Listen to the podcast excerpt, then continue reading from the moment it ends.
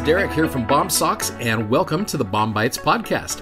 Hey, if you're new to BOM Bites, it's a service from our company BOM Socks to help be a resource to use. You're studying along with the Come Follow Me curriculum for the Church of Jesus Christ of Latter day Saints. Hope you enjoy today's episode. So, we're going to get into chapter 2 today. And again, just a little bit more of context.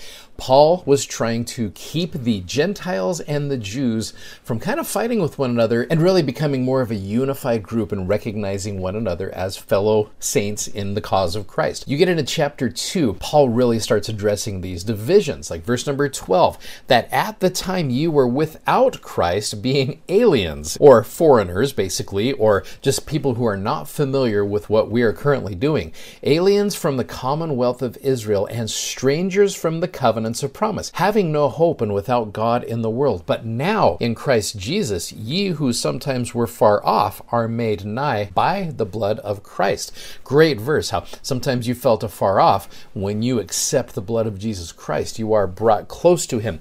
Verse 14 is so cool. For he is our peace, and who hath made both one, and hath broken down the middle wall of partition between us. Now, again, He's talking about these Jews and Gentiles. A couple things that might help out here. The NIV, for he himself is our peace, who has made the two groups one and has destroyed the barrier, the dividing wall of hostility. New Living Translation, for Christ himself has brought peace to us. He united the Jews and Gentiles into one people when his own body on the cross, he broke down the wall of hostility that separated us. Now, again, I believe 100% the idea that the thing that is going to solve the problems in this world is not focusing on certain causes and things. It is bringing people to a knowledge of Jesus Christ. And that will, like I said, break down the wall of hostility that separates us. Verse 15, having abolished in his flesh the enmity, even the law of commandments contained in ordinances, for to make in himself of twain one new man, so making peace, and that he might reconcile both unto God into one body by the cross, having slain the enmity thereby, and came and preached peace to you who were afar off and to them that were nigh, for through him we both have access by one Spirit unto the Father.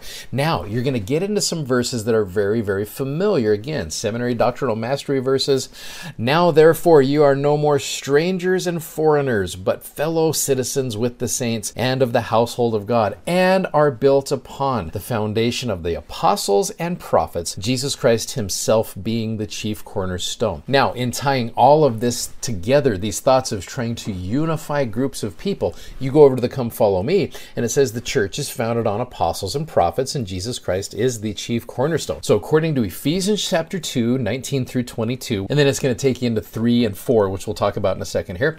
Why do we have prophets and apostles? Think about, and again, I love the tie in here to what we just watched this last weekend. Think about the messages from prophets and apostles you heard during General Conference. How do their teachings fulfill the purposes that Paul described?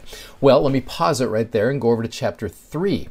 Now, you go over to verse number 4. It says, Whereby when you read, you may understand my knowledge in the mystery of Christ. Again, Paul brings up mystery a lot. Oftentimes, we have mysteries, we have questions. As we watch General Conference and we hear the words of prophets and apostles, we have some things that are revealed to us. Verse 5 Which in other ages were not made known unto the sons sons of men, as it is now revealed unto his holy apostles and prophets by the Spirit.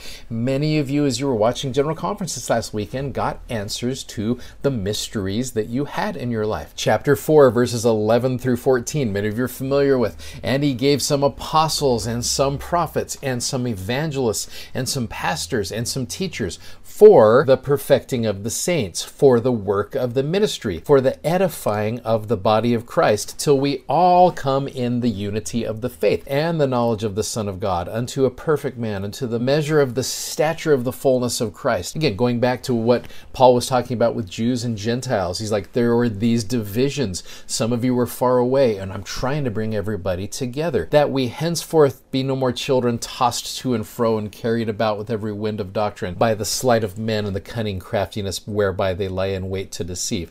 Again, as there's all of these winds of doctrines out there, we watch General Conference conference, we come in and we have these messages brought to us.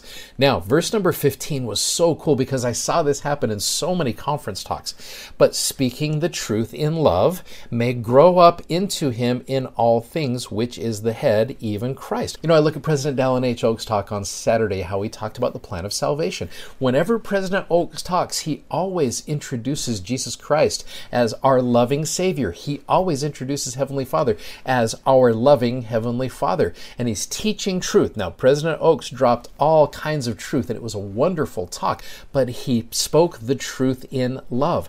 That is what prophets and apostles do, so that we can come into that unity of the faith. So, back to the come follow me, how do their teachings fulfill the purposes Paul described? For example, how have these teachings helped you not be carried about with every wind of doctrine? And of course, how is Jesus Christ like a cornerstone for the church? How is he like a cornerstone in your life? You think about the number of times the Savior in his gospel, which again, these men and women talked about Jesus Christ so much. He was the focus of every single talk. Every single talk was brought back to Jesus Christ. As we watch and listen to these apostles and prophets and teachers, the ones who spoke to us, we will come into that unity of the faith. All things point back to the Savior, just like General Conference did. Paul's trying to give that same message to the Ephesian saints as well. And I love these messages. And again, a little plug for General Conference to go back and keep reviewing over and over again the things that we learned that brought us closer together. And I love that message, and I know that it's true. If you'd like to check out our video that goes with today's podcast, you can find us on YouTube, Instagram, and Facebook by simply searching BOM Socks. That's B O M S O C K S. And be sure to check out our amazingly comfortable gospel themed socks at bomsocks.com. Thanks for listening and hope you'll join us again for more episodes of BOM Bites. Godspeed and have a great day.